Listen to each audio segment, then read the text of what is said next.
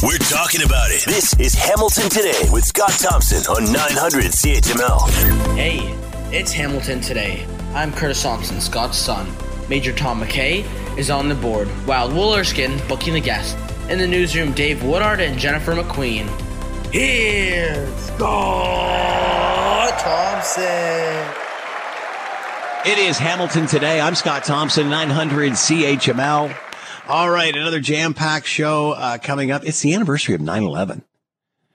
Uh, yeah, hard to believe, isn't it? Hard to believe that uh, nine eleven. Uh, and remember the first year or two after nine eleven, everybody was really anxious about it. Then the tenth year anniversary of it, I believe it's twenty-two years now. Uh, people were concerned, uh, and now that's all come and gone. But uh, still uh, memorials, memorials uh, in throughout the United States and such, and around the world, uh, marking, uh, again, this bizarre day. Everybody remembers where they were, if they were alive, what they were doing uh, when they heard the news. Um, just a, a a bizarre situation, which I think closed down uh, the, the uh, airways for five days or so while we figured out what the heck was going on. So uh, many commemorating that in the United States. The Freedom Convoy, um, uh, whatever, continues in uh, Ottawa. It's hard to pay attention to the Freedom Convoy when there's not any horns. If there was more, I think you should have more horns in the courtroom, and then that way we'd be, the rest of us would be paying attention about what that occupation was. Good luck saying the word occupation about, around our Ukrainian friends. Uh, when it, it was it really it was it really a, a occupation, or was it a protest uh, egged on by the prime minister, who then passed it off onto the soft round shoulders of the Ottawa mayor and the soft round shoulders of the Ottawa police chief? And we already and we all know what happened from there. Well, we didn't really have a plan. We didn't really listen to the intelligence. We didn't really. We thought they'd just all go away with their tail between their legs. And you know, when you don't do anything and you let it fester for three weeks, guess what? Sooner or later, you got to read the Riot Act or the Emergency Act, whatever it is. Uh, so, yeah, there we are. It's uh, it's still continuing. Going to be fascinating to see where that all ends up at the end of it all. And uh, speaking of events, uh, as you know, the Prime Minister uh, was at the G twenty over the weekend in India. And is he left yet? D- d- is he still there? Did he? Has the has the prime has his plane arrived? Has his Uber plane arrived? There's a picture of the uh, of the prime minister sitting on the back of a golf cart, uh, getting chauffeured through uh, the airport. And and you know the, uh, you know at the end of the day, the prime minister's got egg on his face for all of this because he doesn't spend any money on the military. The military is not a important uh, part of his Uh, policy. It's all about saving the world and saving you and me and everybody from each other, um, but doesn't really spend on the military. And of course, it's the military's job to fly the prime minister around. And they're having issues with this thirty-six-year-old plane. What? Meanwhile, uh, Pierre Poilievre is on a WestJet plane, grabbing the intercom and, and you know, barking for, uh, you know, soliciting for votes, campaigning, you know, on the intercom at the WestJet, sitting with the with the common folk. And there's the prime minister sitting on the tarmac. Uh, so, yeah, it's kind of bizarre that uh, he's really not doesn't pay much attention to the military until, of course, they can't get the plane ready. So now I guess they're waiting for a piece because they don't make the plane anymore. And I understand this plane was an old Ward airplane. Do you remember Ward Air? Oh, man. Uh, anyway, so uh, they're trying to get the pieces and they call Uber. Do we got an Uber plane? Can we get an Uber plane? Canada's not broken, you know, but the prime minister's jet is. That's what it is. It's not the it's not the country that's broken. It's just the tools that are around the prime minister. And then meanwhile, Pierre Poilievre's flying back from uh, Quebec City to Calgary, and he's aboard a WestJet plane and, you know, he's doing a little campaigning along the way. Uh, so there you go. So uh, the prime minister not in a good mood, obviously, because his relations with the Indian president are uh, tense, to say the least. And now he can't get off of the ground uh, in the country uh, simply because of um, we're waiting for the part. Where's the part coming in from? China? Is it a, is it a China part? Was the plane made in China? Anyway, looks good on them. Uh, you don't pay attention to the military, and then it's your job, uh, it's their job to fly you around safely. I don't know. You're going to bow out of the military. I might get a, I might get a season's pass with Air Canada. See if you can get the family flown around there. Little, you know, get your little, uh, you book that whole front section there, that whole, or on the other side of the curtain. Get, go out in there on the other side of the Trudeau curtain. Nobody will even know you're there. Get on last, get off first. Nobody will know. The only difference it would be is like when you're getting on your Air Canada plane to go to Florida or Disney World or wherever it is that you're going, uh, you know, and you're bringing the knapsacks and the kids and the, and the, uh, you know, mouse ears and whatever. You'll have to wait till the prime minister stops at the top of the staircase and waves to everybody. And, and then we can get on the plane and go to Disney. All right, enough of that. Uh, jam-packed hour coming up. We're going to talk to Doctor Sylvain Charlebois about agriculture and food in this province and where does it all actually come from. Uh, we're going to have that uh, discussion. Also talking about the Beasley neighborhood and encampments in that area. And we'll talk to Keith Mackey of Mackey International, see if he's got a spare part for the Prime Minister's plane.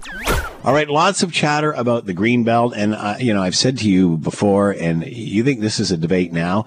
This is, this discussion is going to be going on for the next five, ten, fifteen, twenty years.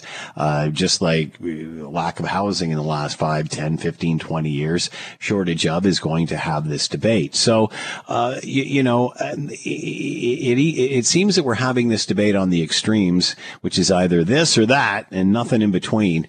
And where are we with all of this? How much of this is is uh, prime farmland that is needed in order for our food production? Uh, you hear that a lot. Uh, you hear a lot in regard to the wetlands and and and floodplains and stuff like that, which also, which obviously you, you you can't build on for for obvious reasons. But many times when we're having the debate, it's, you know, we're taking up, you know, prize prime land that it, uh, Ontario uses to grow food and such. So, so where does Ontario's food come from? How much of it do we grow ourselves?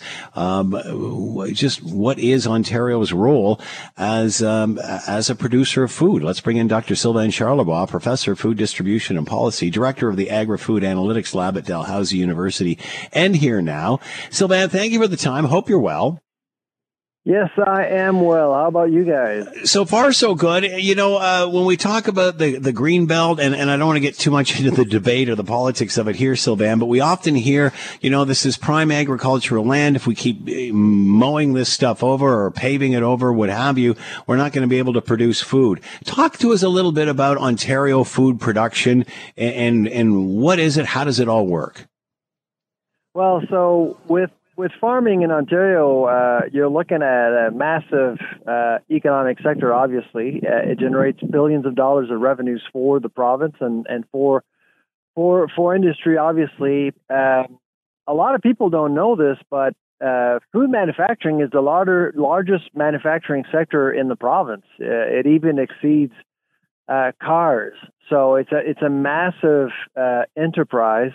And you need to support all that. And the only way to do that is to actually have access to farmland, which is why I've been a big fan of the Greenbelt for a very long time. I think it's really a worthwhile policy, but not just for food security. Uh, it's it's two million acres. Yes, it's a, it's a large, large piece of land. But I've always believed that the the, the biggest value uh, of, of the Greenbelt for for city dwellers is is to have that green space close to the G T A, close to where most Canadians actually live.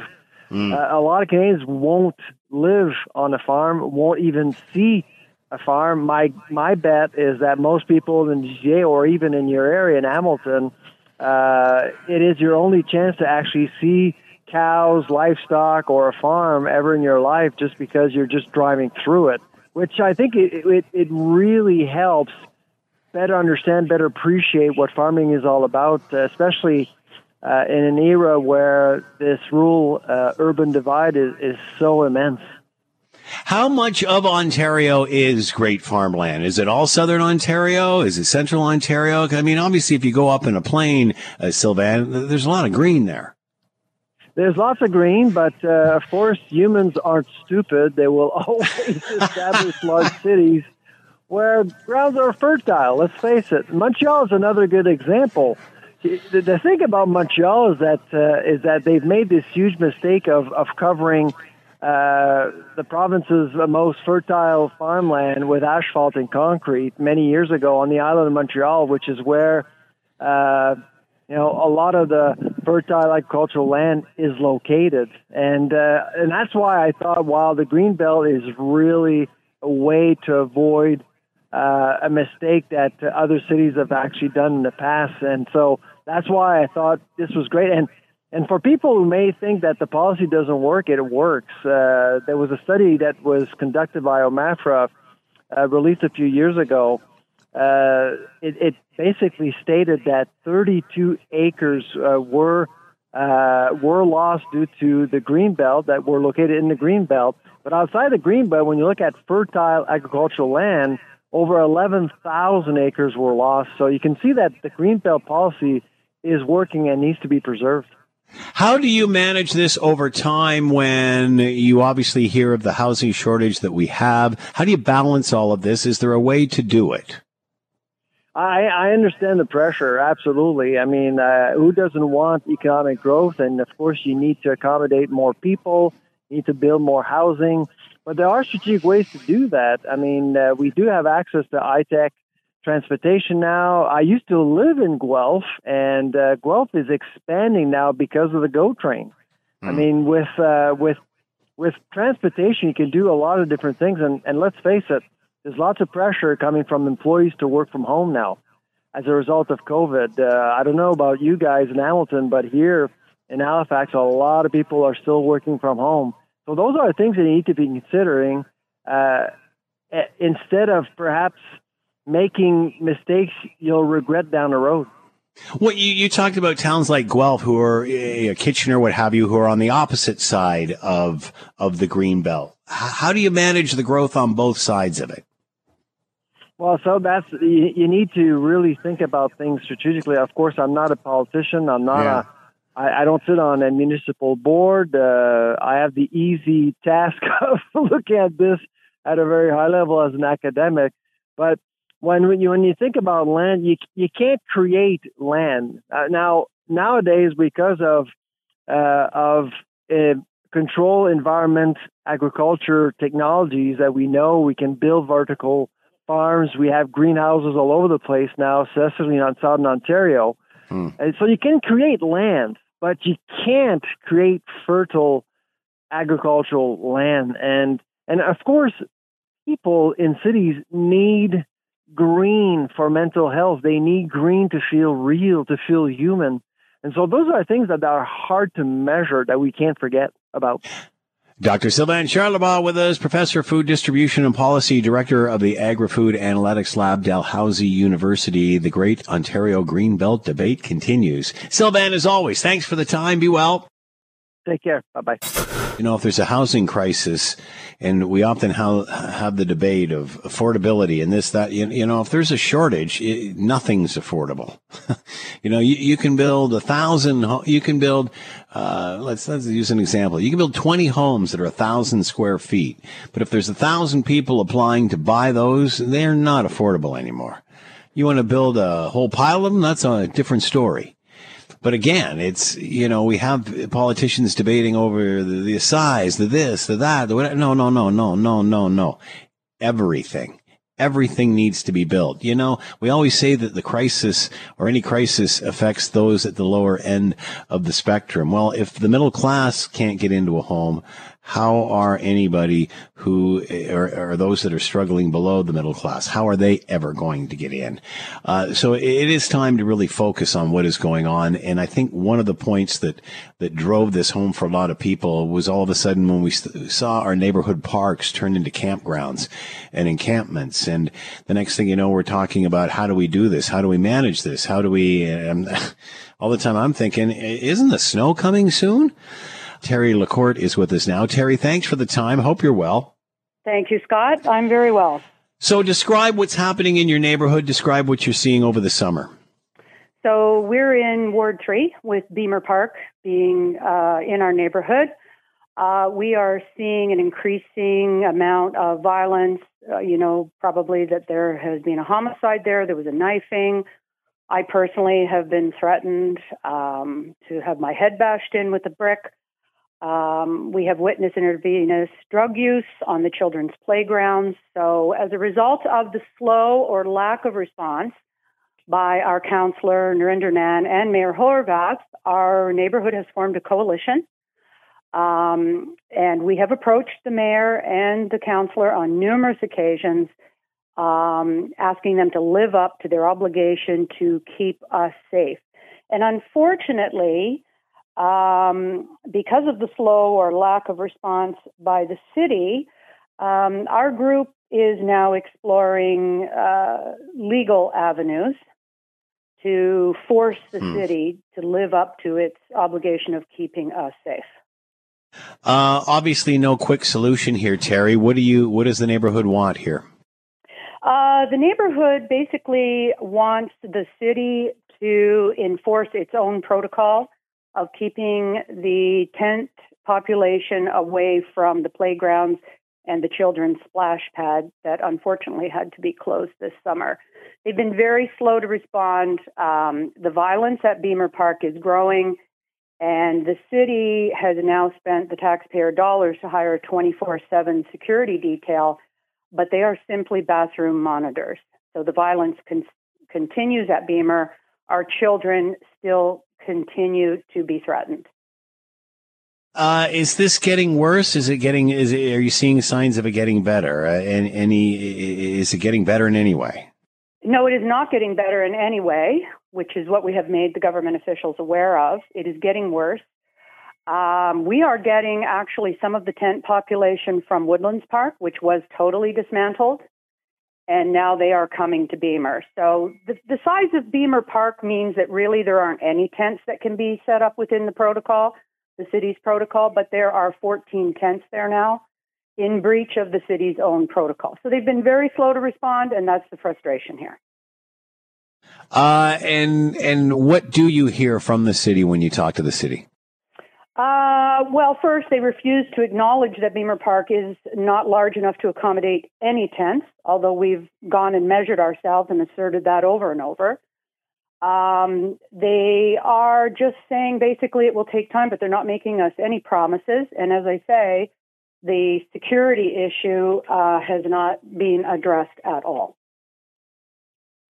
Uh, what do you think the solution is, Terry? What do you, because obviously there's no place for these people to go. Should should there be one designated area? Should there be I'm field so hospitals? What should that, we do? I'm what, so where glad do you, you think? Asked me that. Well, yeah, you know, go for the it. Ten, the ten proponent groups in Hamilton um, have hundreds, if not thousands, of members who are advocates for tent people and accuse the rest of us of not being compassionate if we don't want them in our backyard. So the city statistic is there are one hundred sixty-five tents in the city. If eighty-three of those proponents put two tents in their backyards, and by the way, some of them I know personally, they live on sprawling estates in Ancaster and Dundas. If they each simply took two tents, we have eliminated the tent population overnight. Hmm. And have you suggested that? Yes, I have. I've personally and? suggested it to some of those members. So where is there a solution? That's the solution. Uh, but, you know, it's the old story of put your money where your mouth is. You know, these are the people that will go to court and rally, and these are lawyers and other professionals who will rally for the ten people. But, you know, if they're uh, sitting on a home with a lot of property and they could easily accommodate two tents, and if, as they say, these people are no threat to society, the answer is put two in your backyard. Just eighty-three people, do it. The tent population has been eliminated. Boy, that's an interesting way to look at it, Terry. Um, what, uh, what do you think is going to happen come wintertime?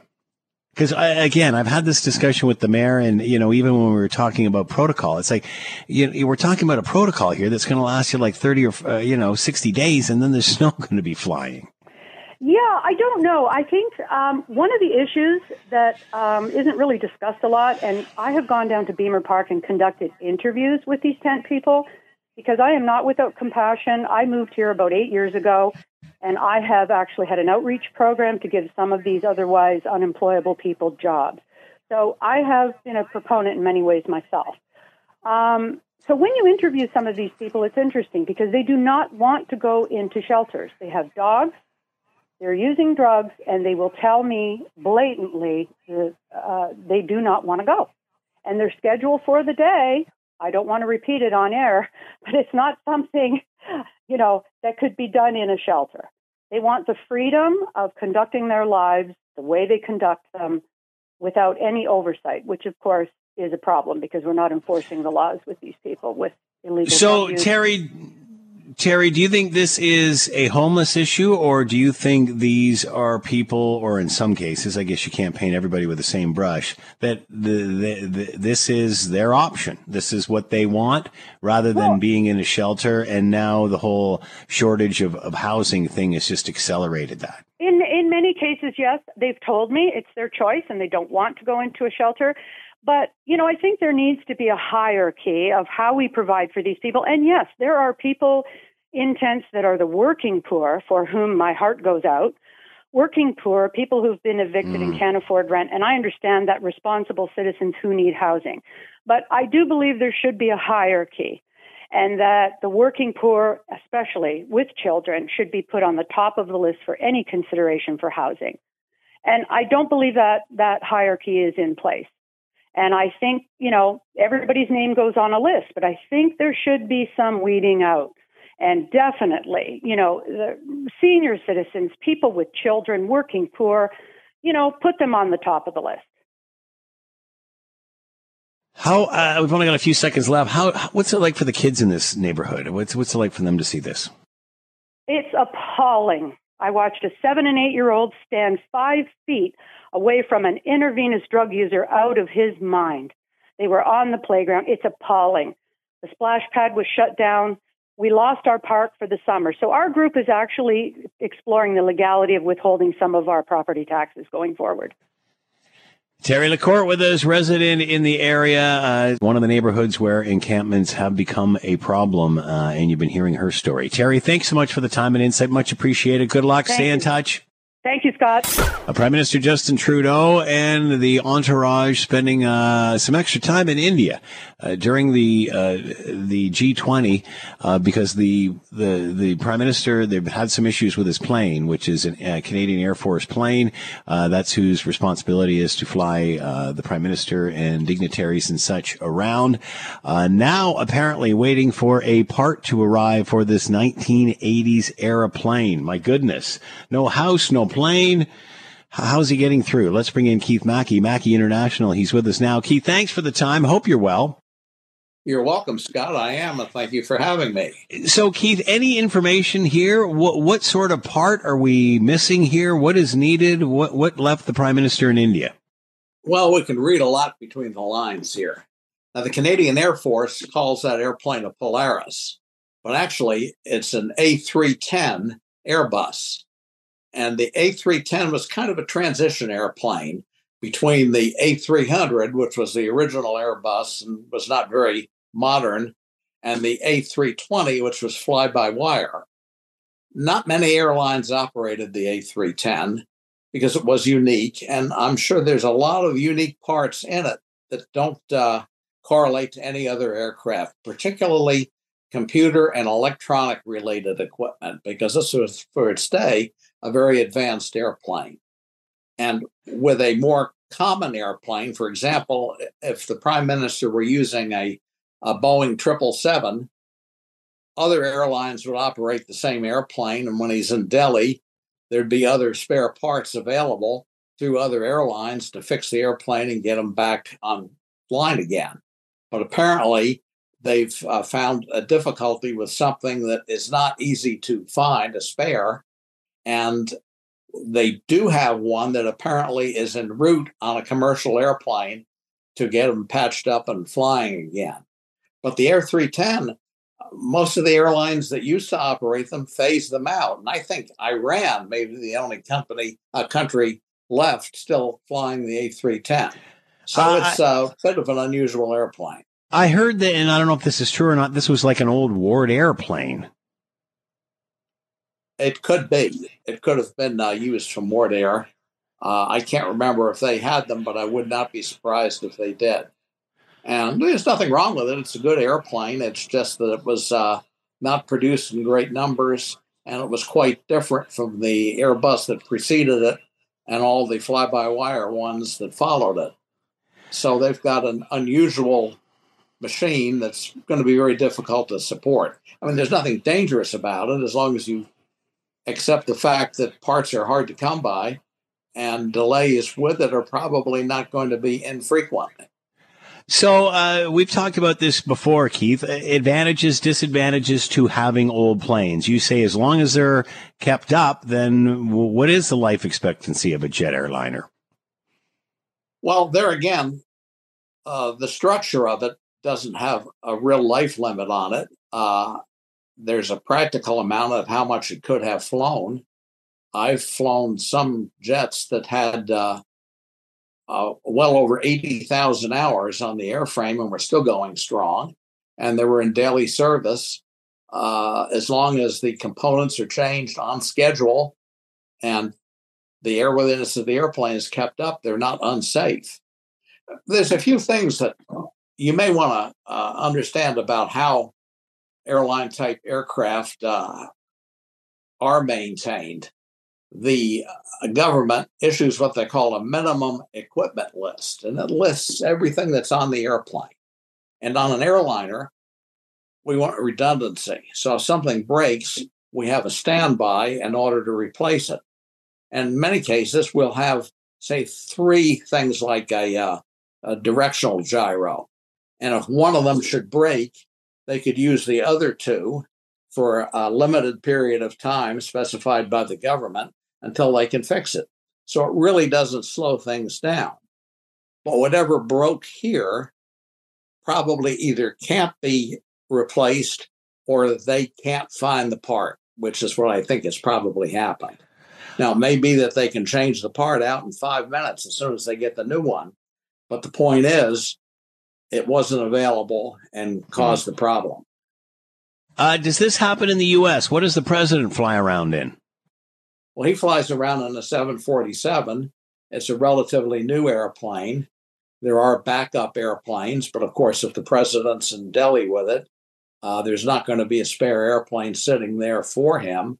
But the seven forty-seven is still a fairly common airplane, and parts for it are not difficult to find. So uh, the fact that this is a unique or unusual airplane, I think, is the root of the problem here. Keith Mackey with us, Mackey International. Prime Minister Justin Trudeau uh, spending an extra night in India while they wait for a part for his plane uh, in order they can uh, do repairs and get them back up in the air. Keith, as always, thanks for the time. Be well. You too, Scott. Take care. If Scott Thompson isn't satisfied with an answer, he'll delve into the issue until he is. You're listening to Hamilton Today with Scott Thompson on Hamilton's News Today's Talk nine hundred C H M L. I'm not sure if you're aware or not, but there is a trial on uh, involving the Freedom Convoy. Uh, again, we should be adding some horns or some bouncy castles to this just to get everybody's attention. Can we not have Exhibit A in the courtroom, please? Horn. Bouncy castle, whatever. Um, last we checked in last week, they were trying to figure out uh, what the definition of occupation was. Um, you know, is that like what we're seeing with Russia in Ukraine, or is it what happens when a protest shows up to Ottawa that there just doesn't seem to be a plan or any preparation for? Where does it go from here? Let's bring in Tim Powers, Chairman, Summa Strategies, Managing Director, Abacus Data. He's here now. Tim, thanks for the time. Hope you're well. Oh, I'm good, Scott. I miss the bouncy castle. I don't miss the horns. I do not or never will miss the horns. Um, so just Thanks, what, what, what's it like in Ottawa? Because I'm not sure how much this is playing around the rest of the country, but I'm sure it is there. Uh, it, so the the trial started last week, as you pointed out, involves uh, Tamara Leach and Chris Barber, the two organizers uh, of the Freedom Convoy. It's basically been every day. It leads the local newscasts here uh, with updates. All of the media here have people there, and uh, and they're filing on an hourly basis if it's radio or, or television or whatever platform they're on. Um, That said, in, I don't know how interested people are here in it at the moment, because it looks like, like any legal case, it's going to go on. Originally, Scott, it was supposed to go on sixteen days. Uh, now they're starting to ask for more time um, because it's not going to get done in sixteen days.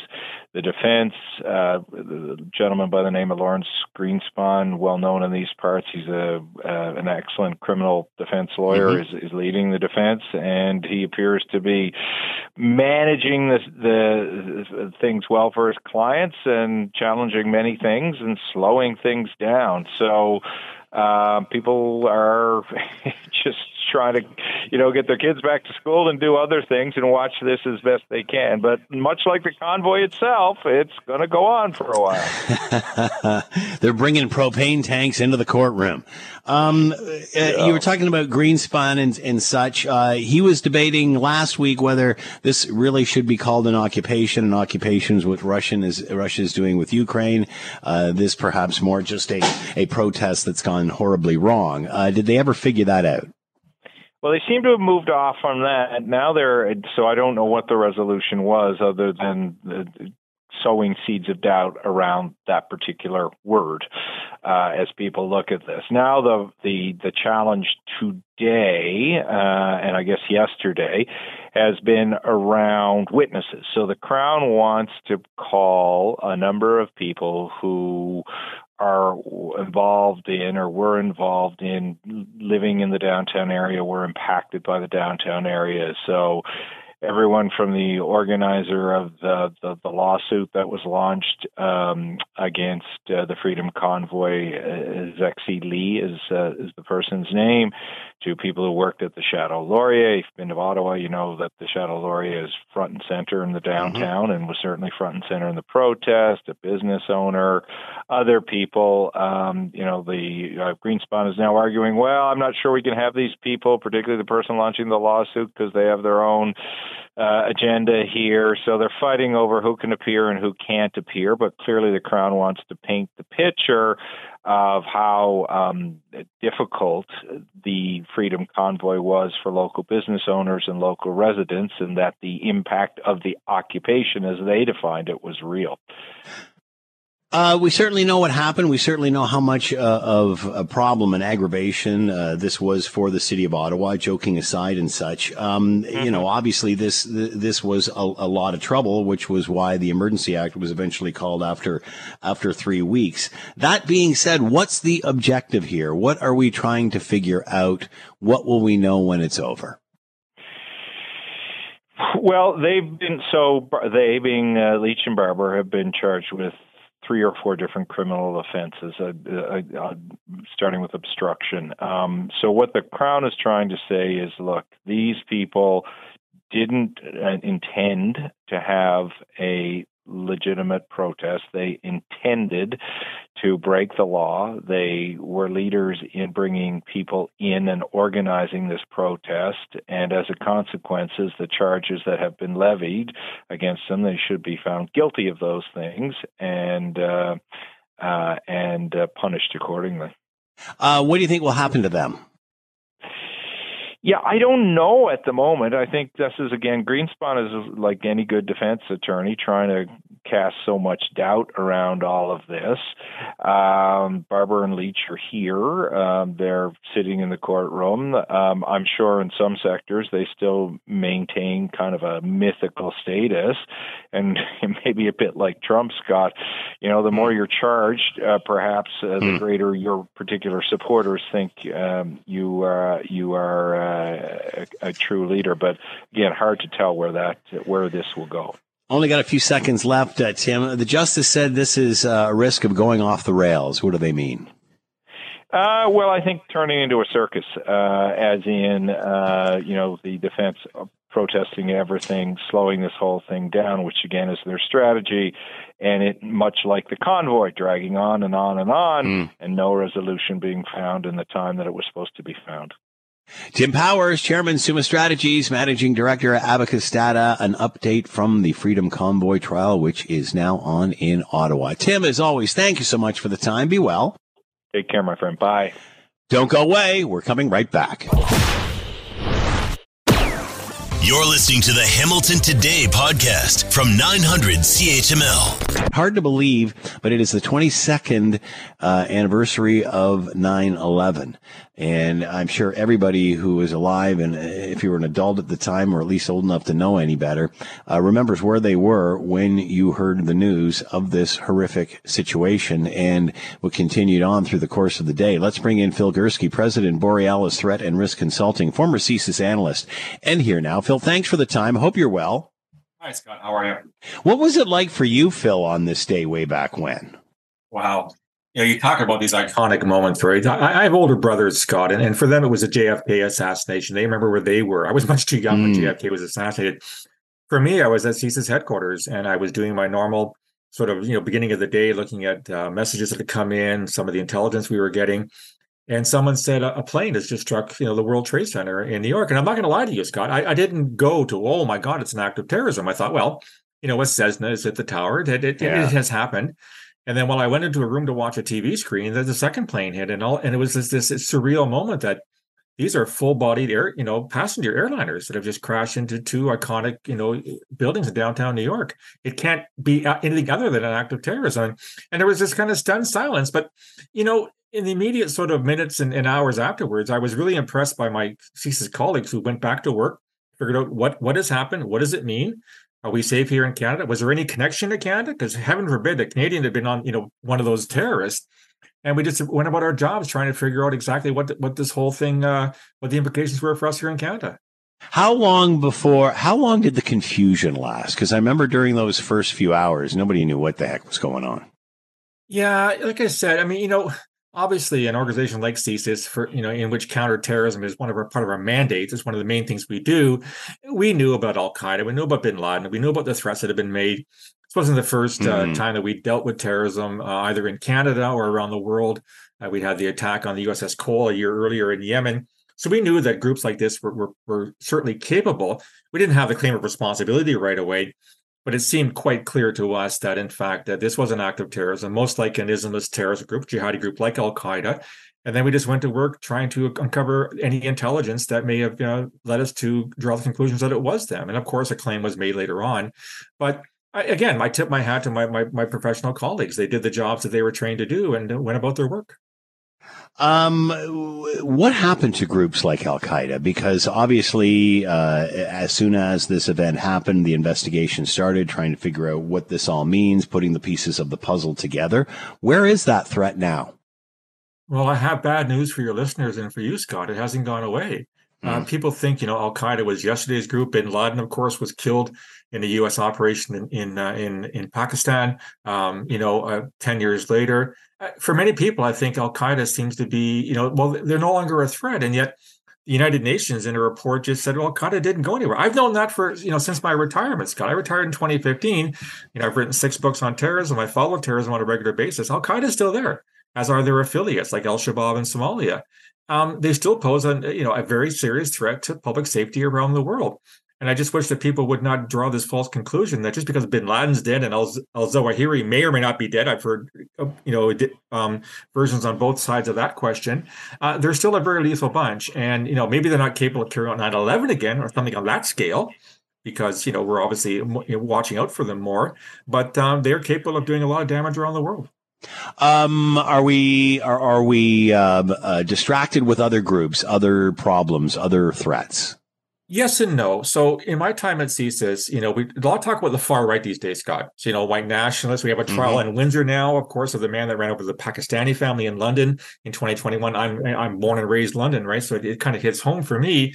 A lot of talk about the far right, which is certainly a, a, a serious threat. It wasn't in my time at C S I S. There were no attacks in the time when I was there. That has changed. My, my concern is that people think that, you know, it's all about the far right. And it's not. The problem when you work at C S I S or the R C M P or C S E is that you have to look at all these actors simultaneously. And when you you draw the conclusion that, you know, we'll put all our resources in the far right basket, and, and again, that, that needs resources, absolutely, you got to take them from somewhere. And you take them from other investigations. So, you know, you're you're, you're kind of robbing Peter to pay Paul in this sense. So yeah, the Islamist threat is still by far the dominant threat around the world. Again, if you, if you want to follow me on Twitter, I tweet every day about terrorism around the world, and ninety-nine point nine percent of all attacks are carried out by jihadis. But the far right has become much more, I think, prominent in the past couple of years and much more lethal. But it's it's do do our do our protectors have the resources necessary to look at it all? And my I fear my answer is no to that one. Uh, obviously, our attention to things like uh, the Russian invasion of Ukraine, uh, Chinese Communist Party interference with uh, Western uh, uh, governments and such, is that a bigger threat than this right now? Is that what it is? Is it's which one is the most prevalent at the time?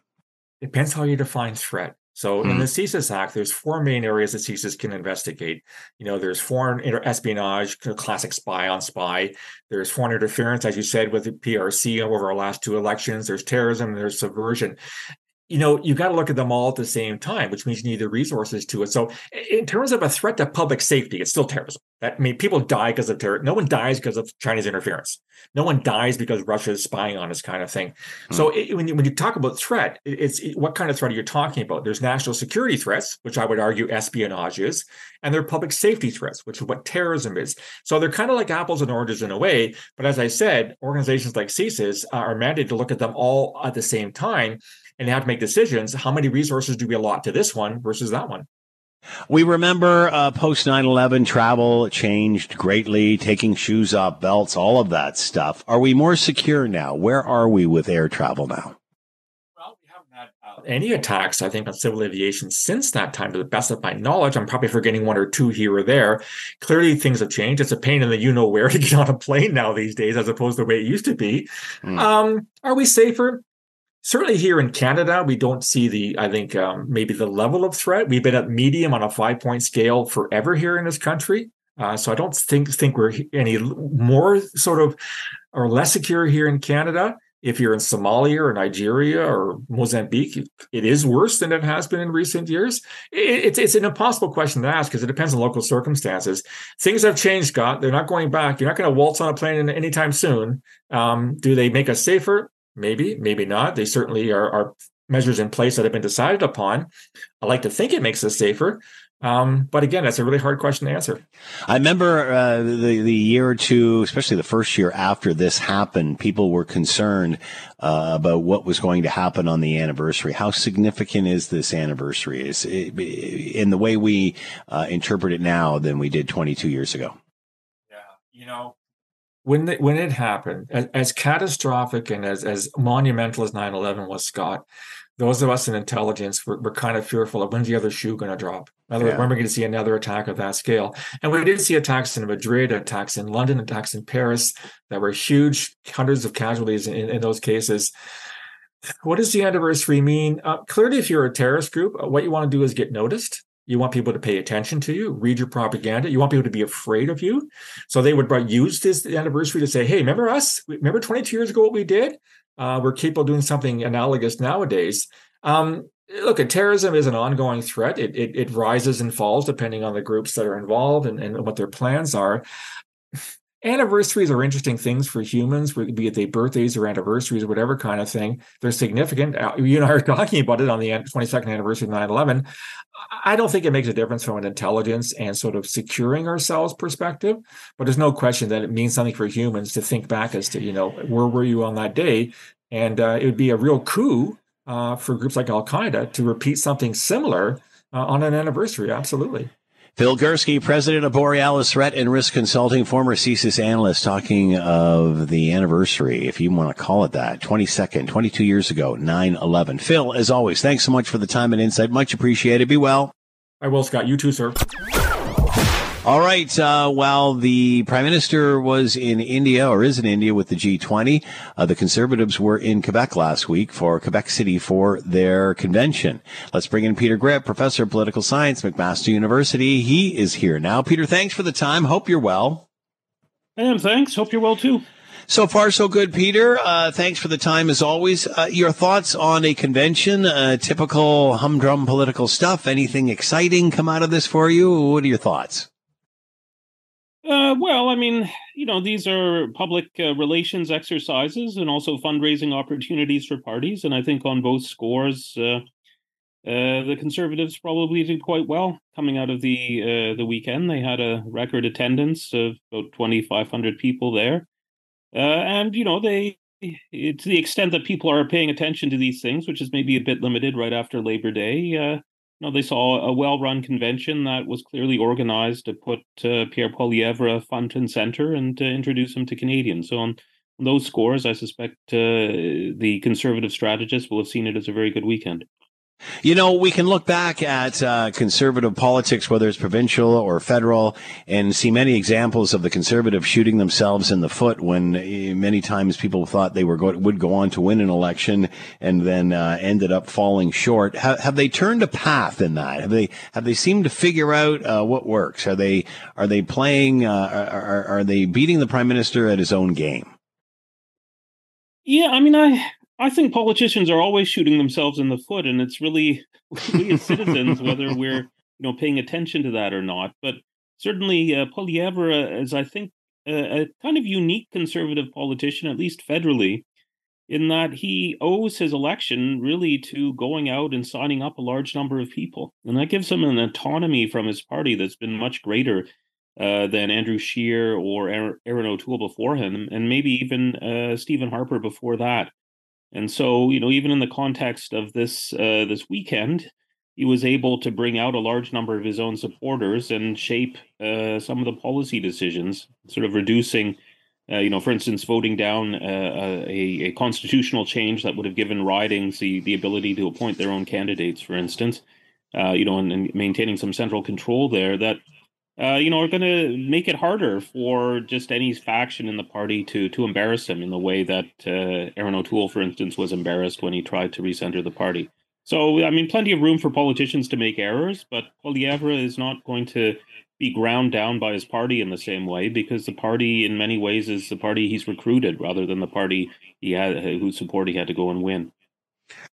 Many say that the Conservatives don't do a good job or didn't do a good job over the last uh, election, a few elections, getting their candidate out there. Uh, obviously, more of a runway. We're not sure when an election is going to happen, if it's going to be earlier or we wait till uh, twenty twenty-five. Have they done a better job at, uh, at presenting their, their candidate, presenting their leader?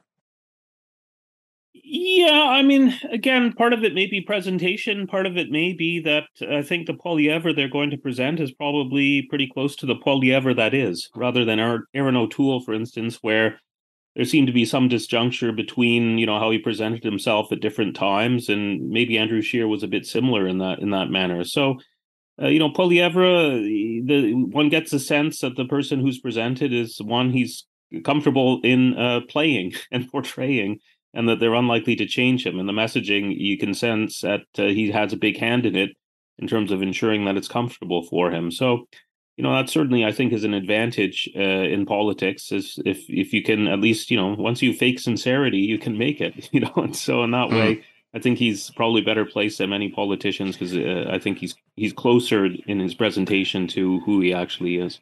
Uh, the Liberals, as soon as the Prime Minister gets back, he's, he'll be attending a caucus, um, a caucus gathering in London. What does he have to do there to to change the discussion?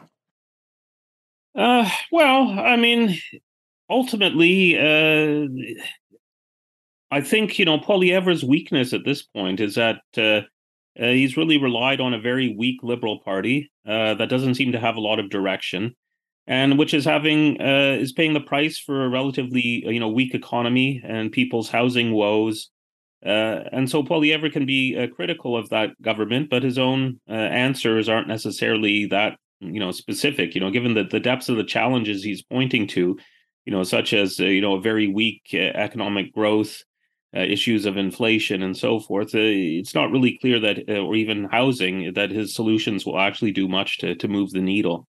And so, you know, if Trudeau actually comes up with some uh, plans uh, to uh, respond to these, I think it will lead to a much more uh, focused attention uh, on that, and maybe makes it hard for Poilievre to just, you know, gather and, and make do and uh, sort of uh, make great benefit out of the unhappiness that uh, Canadians are feeling. But, you know, again, we've been saying this about the Trudeau government for a few years now, that there needs to be some sort of sense of direction uh, you know, to to guide it. And it seems to be very, after eight years, very hard for them to to figure out, well, what are those what are those themes that might resonate and might actually solve some of these problems that Canadians are facing. Peter Graefe with us, professor, uh, professor of political science, McMaster University, the aftermath of the convert, uh, Conservative Convention in Quebec City and London. Liberal Caucus gets together uh, later on this week. Peter, as always, thanks for the time. Be well. And you too. When there's an issue, Scott is all in on getting to the heart of it. This is Hamilton Today with Scott Thompson. On Hamilton's News, Today's Talk nine hundred C H M L. All right, what is up with the economic development of Hamilton? We haven't talked to, uh, uh, we haven't talked about this segment of, uh, of the city and what we are doing as far as uh, putting our best foot forward and such. The Wood Manufacturing Council are working with Mobel, a local Hamilton company, to offer a twelve-week course for females interested in learning skills around woodworking and cabinetry. This is seen as a good career-building opportunity for a segment of the workforce that is generally underrepresented in this industry, and a great workforce development program for Hamilton and the region. To talk more about all of this, Richard Lippman is with us, president of the Wood Manufacturing Council, and here now. Richard, thank you for the time. Hope you're well. I'm doing well. How are you? Good. So, uh, so far, so good. Tell everybody, Richard, what the Wood Manufacturing Council is. Well, the Wood Manufacturing Council started about twenty years ago, and it really started with a group of Um, manufacturers who were looking for where their future skilled workforce um, was going to come from. And for a while, it was supported by a program called the Sector Council Program, um, and it, where different sectors of the economy got a chance to look at um, H R and skills and training issues.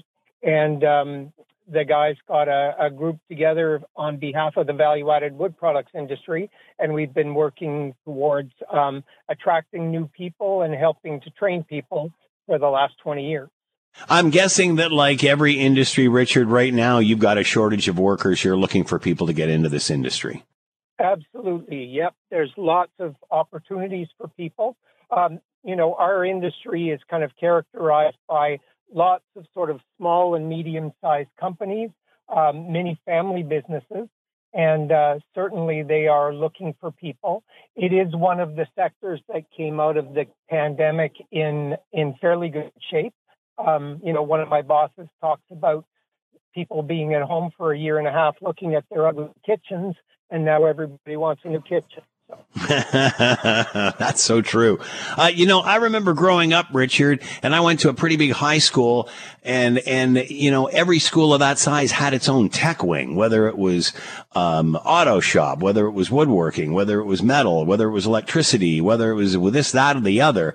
Uh, and we've seemed to lost all of that, uh, at, at this point. Do we still have the training that is needed to, to, to bring these people into this industry? Well, you know, there was certainly a shift away um, to some extent from the, the shops, but uh, I think that's coming back a little bit now. And certainly there are lots of high school teachers in Ontario who are doing a terrific job trying to uh, get kids ready for the industry. And, um, you know, the community colleges are doing the same. Um, and our program here in Hamilton is looking at sort of the entry-level uh, positions. And it's for people who don't necessarily have previous experience and who want to have some short-term training and then go to work and continue to learn from there. So tell us about this twelve-week course, and it's for females. It is. This particular one is for females. We've been doing it for about ten years to a variety of different audiences. Um, but there is uh, lots of opportunity in uh, installing kitchen cabinets. Um, and so we thought this might be a great way not only to, to help fill that gap, but also to attract more women into the industry. And are more women taking advantage of these opportunities? We're certainly hearing that we need everybody, but uh, this is also something that is attracting more and more women. It is indeed. And, you know, one of the interesting things about our sector is that it's, you know, um, it has a huge variety of jobs. Um, and because it's furniture and kitchens and architectural millwork and those types of products, um, you know, there's a design component that goes along with the manufacturing. So um, certainly people with interest in design, um, are more than welcome in the industry. And the companies are really willing to train people who don't have a lot of experience um, and, you know, get them ready for different positions in the industry. And this is sort of an introduction course. Is that the, the idea? And then you would take a trade from there, or if you, whichever direction you want to go in? Yeah, it, you know, we we call it entry level. So that's the promise to both the participants and to the manufacturers that, um, you know, people are going to learn some good basic skills. They'll go into work for the companies and, uh, you know, continue their learning. Uh, some people decide to go back to school, and that's, you know, that's a great un- outcome. But if people just want to work, uh, this is a chance for them to get some good basic skills and then get into the, you know, numerous opportunities that are there. And as I say, there's, you know, design, manufacturing. We're seeing more and more technology like many, many industries. So the, you know, people with computer skills are welcome, and, you know, there's sales and there's marketing and there's, um, you know, shipping, and there's all, you know, a huge variety of, of opportunities within one of the wood manufacturing companies. And how do we find out more about this course, Richard? Well, um, you could go to our website, which is uh, w m c dash c f b dot c a, and uh, we can, you know, you'll have a chance to see what uh, what's up with the course. So it's, you know, twelve weeks of training, and we're doing that in conjunction with Mobel Cabinetry. Um, and then they go for a twelve-week work experience where they actually go to an employer and get a chance to, uh, you know, hone and test their skills, and then hopefully the result from that is employment. Wow, I was just going to ask you about placement, but it seems like you've got uh, once you get in here and you get going, you're on your you're on your right track here. Well, you know, there's good opportunities in installation, um, you know, and people can make pretty decent money doing that, um, and you know, there's the manufacturing side as well. And as I say, lots of small and medium-sized companies all across, you know, Hamilton, the G T A, et cetera. So there's lots of options for people. Wood Manufacturing Council, working with Mobel, local Hamilton company, a free twelve-week course for females interested in learning the introductory skills of woodworking and cabinetry. Great idea. Richard, thanks so much for the time. Much appreciated. Good luck. Well, thanks for having me.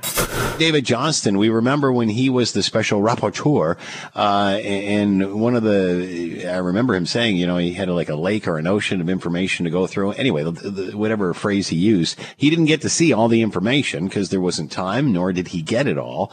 Uh, and many are wondering if that is going to be the case uh, with the foreign interference inquiry going on now. Interesting article by Charles Burton contributing to the Globe and Mail. For the foreign interference inquiry to be effective, justice needs to have the right tools. Charles Burton is a senior fellow at the McMaster Laurier Institute, as well as a non-resident senior fellow at the European Values Center for Security Policy in Prague, and former diplomat at Canada's embassy in Beijing. And he is with us now. Charles, thank you for the time. Hope you're well.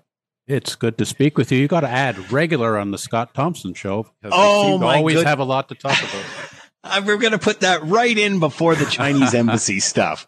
Um, Charles, I know that this was your concern about uh, having too much to do, not enough time to do it, whether the person, the justice, is actually qualified for this. But are you concerned that just like with David Johnston, she's not going to get all of the information she needs? Yep, that seems to be looking like it could turn into the Johnston Report Part Two. And, you know, even even in the um, in the Privy Council Office terms of reference for the public inquiry into foreign interference in federal electoral processes and democratic institutions, in the very end, they say that she will only be given those confidential cabinet documents that were provided to the independent special rapporteur on foreign interference. So, like, she's not going to get anything more out of the cabinet than than Johnston did. But I think what you're talking about, the larger question is, will she be properly resourced? Will she have, you know, lawyers who are like pit bulls that will uh, interrogate those people based on strong preparation and not letting them, you know, s- snow the issues? Um, and it doesn't look like it will be. It looks like we could have a return to, you know, you're sent into a, a locked room with a pile of documents and people from the relevant departments, you know, who clearly may be, in fact, who we want to be looking at in this investigation. We'll tell you what's there and explain it to you. I mean, the fact that she has no background in anything relating to security is worrying.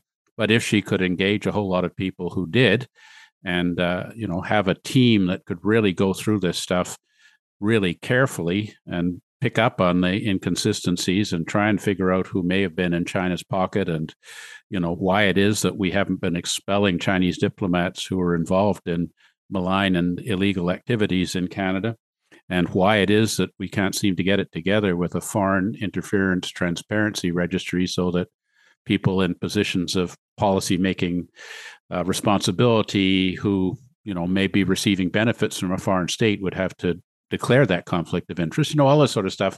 There are just a lot of questions there that we'd like to see answered, and I'm not convinced the government wants those answers to come out. And it may be that this latest exercise is the same story. For one thing, they put far too tight a deadline on it. By the time she assembles her team, they all get cleared for top secret security. Um, they won't have much time to do much before February. So I'm hoping, if she's really an aggressive person who really wants to to do this properly, that she'll tell the government, sorry, I can't do it that fast. I'm going to give you your first report when we've actually had enough time to go through the materials carefully enough to be able to say something that matters about them. We know that uh, the government is, has been um, n- not very enthusiastic about this, said we didn't need one, then David Johnston and that whole fiasco and such. Uh, and then it was the opposition was dragging this out so long, and they couldn't figure out who they were going to get to be the justice and such. Why would the opposition agree to this if there are so many concerns, or, or are they as concerned? Well, that does worry me because, you know, I mean, I think the problem is that everybody who is involved in this process may be um, subject to a conflict of interest because, you know, there's not a political party that China has not been able to co-opt or play on people's naivety and greed. So, you know, the opposition may be talking a good line about how they want to get to the bottom of this and clear it up, but they may also be thinking, you know, this could expose some of our people who are just as involved as as the governing party. So, you know, now it looks like the Conservatives are going more over to matters of the economy and uh, and housing. And, you know, in the speech that Mister Poilievre gave in Quebec City, we didn't hear very much about foreign policy or very much about China. There was a reference, but it's clearly not as central to their the political debate coming up this fall as it was uh, last spring.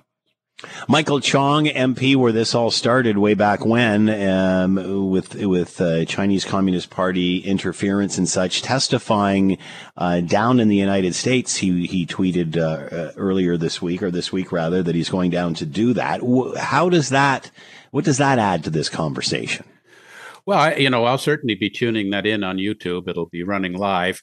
It could be that the Americans inviting Mister Chong to come down was what stimulated the government to finally come through with this uh, inquiry and, mm. and appoint a justice uh, to, to undertake it. And I think Canada certainly does not want the United States to think that we are weak on China, because that could impact on our relations with the U S, both internationally, you know, in terms of the Five Eyes Intelligence Sharing Consortium and so on, which is very important to us, or even in terms of the U S not regarding Canada as a reliable ally and therefore not giving us these um, outs that we've traditionally had over U S isolationist economic policies. So we could find ourselves in a situation where our economy starts to suffer because the U S just, just doesn't see us as, as eligible for special consideration because we don't seem to be, you know, online with the U S with regard to the large threat of China domestically and internationally. So, you know, it, it I think the I think the fact that Chong is going is is a very positive development. I have a feeling that that the U S will come out with some pretty frank questioning that will not make our government look very good in the eyes of the world. Not that we're looking very good in the eyes of the world now as it stands anyway. Mm. What needs to happen, Charles, with this inquiry, this public inquiry before the next election? Because obviously there's alleged interference in the last two. What needs to be done before the next election?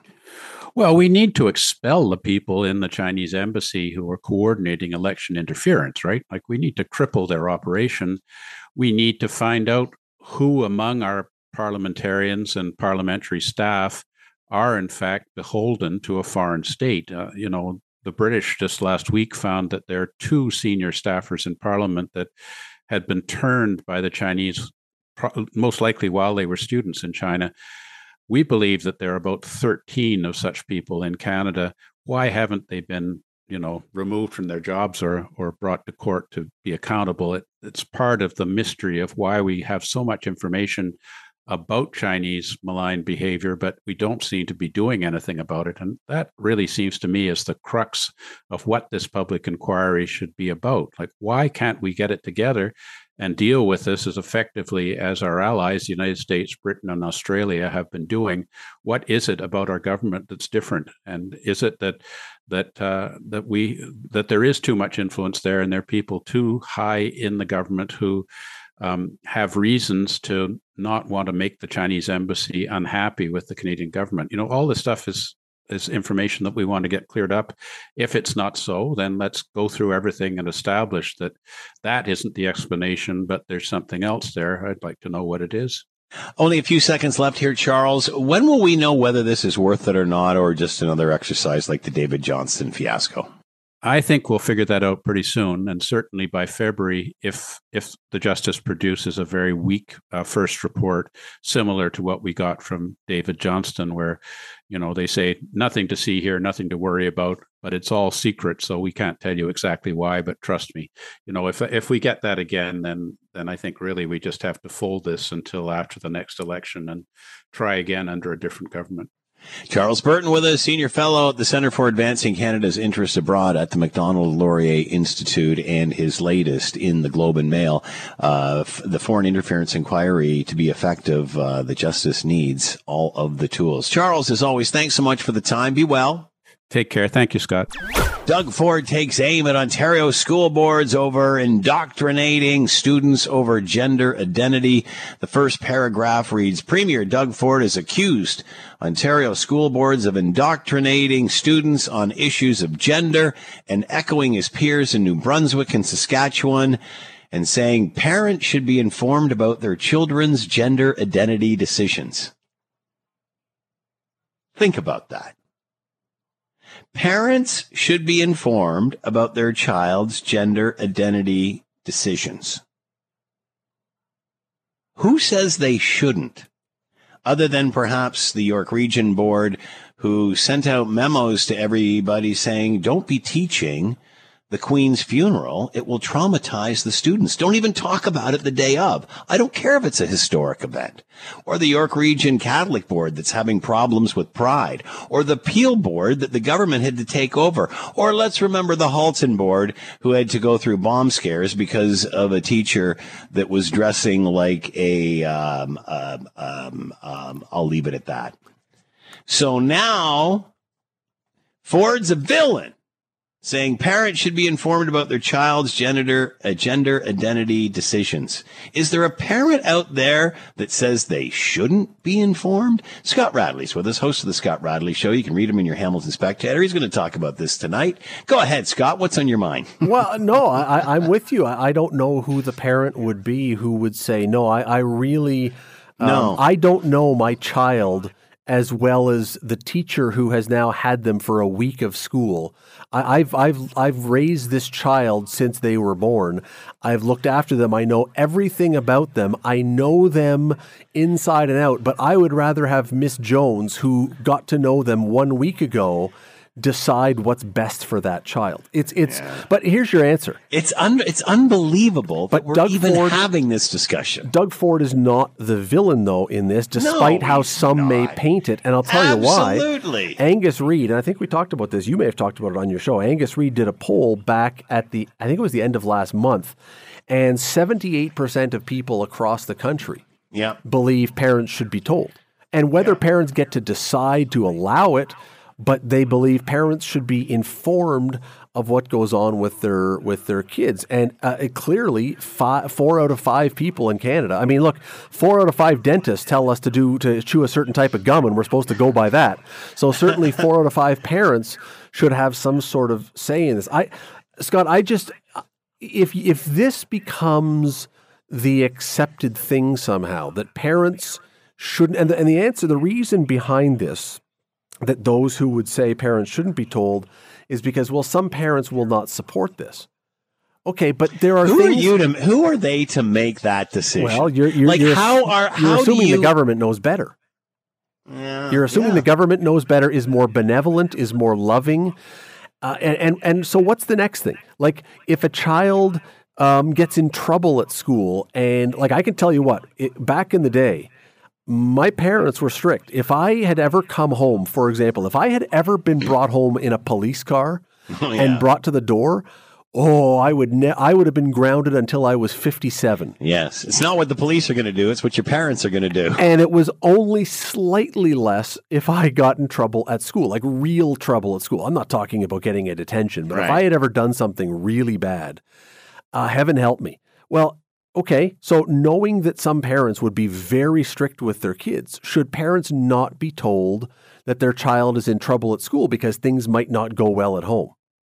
No. Where where, uh, does, where is the lo- Where does this go? Where is the logical step that if we're going to say we can't trust parents to behave in a way that we find acceptable, then that parent should not be made aware of what are the things? Yeah. No, I agree. I, and and I can't believe a school board sits there and decides that this is something we are not going to tell the parent. I mean, at the end of the day, isn't all of this built on, we're going to tell your parents? And now all of a sudden, there's a school board that thinks that they should be keeping information about a child from the parent. That is just ludicrous beyond belief. Let me give you another example. And again, we're going to talk about this next hour, but um, I, I can assure you that there are parents in this country who have very high expectations of their children's education. They expect their children to do well in school. They expect them to do well and then go on to university and then go on to a great career. There are lots of people in this country who feel that way. If a child's grades are not good and the teacher now thinks that child is going to go home and mom or dad is going to be furious at their lack of grades, should the grades be kept secret? Yeah, exactly. See, you can see where this then goes is where does the government... Why didn't you tell me that my kid was a cat all this time? Well, I, look, it's not even... To me, it's just a question of th- this requires a belief that the government, that the state, that the yeah. is, that the bureaucracy is better positioned to parent your child than the parent of the child who loves that kid is. And if there are... a few parents who are horrible parents, you know what? There are some horrible teachers. Yeah, that's no reason to make this, you know, across the board change, though. I mean, come on. There's always exceptions to the rule, but this is just way over the top. It, it seems I, I would be, if there was anything significant in my child's life when I was, when they were in school and I found out the school was hiding it from me, I would not be happy with that because uh, I should yeah. be dealing with, I should be helping, walking, talking with my child. It's not your, you are simply a nine, not even nine to five, an eight thirty to three person, one of thirty in the class. I don't think you're competent to do what I could do as a parent. Scott Radley with us coming up after the six o'clock news, and you can read him in your Hamilton Spectator. Have a great show. Should Thank be you, fun. Sir. Yeah, thanks. Thanks for listening to the Hamilton Today podcast. You can listen to the show live weekday afternoons from three to six on nine hundred C H M L and online at nine hundred C H M L dot com. That's it for us. Thanks for listening. As always, we leave it to you, the taxpaying customer, to have the last word. Danny emails, just heard Justin Trudeau, uh, Justin Trudeau's plane is out of service and they're stuck in India. Start walking or perhaps hitch a ride on a wayward Chinese weather balloon. Keep right, except to pass.